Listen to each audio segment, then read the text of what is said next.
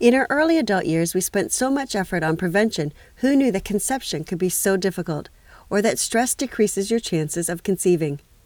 For more than a couple of years, my husband and I tried to conceive a child. At that time, we never heard that stress decreases your chances of conceiving. We endured months and months of taking temperatures, doctor's visits, disappointments, crying, trying new medications, testing of all kinds, and grieving. It was a horrible roller coaster ride.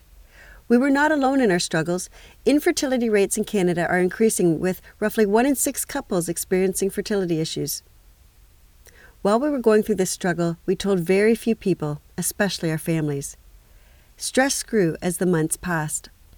Here are today's hot tips for building resiliency, increasing your chances of conceiving, and celebrating Infertility Awareness Week.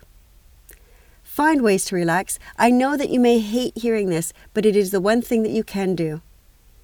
Be nutrition wise. Our nutrition impacts the way in which our bodies function both efficiently and effectively. Aim for emotional balance. Watch out for negative emotions such as anger, guilt, or resentment, which many women may feel at some point in their journey to conceive. Laugh more. Laughter can take the edge off a stressful day. Take advantage of support and counseling. Keep the romance alive while trying to conceive.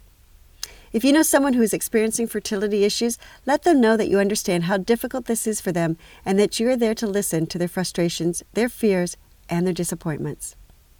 For more information on coping with mental health issues, sign up for one of my online courses at WorkSmartLivesmart.com under the Resources and Courses tab.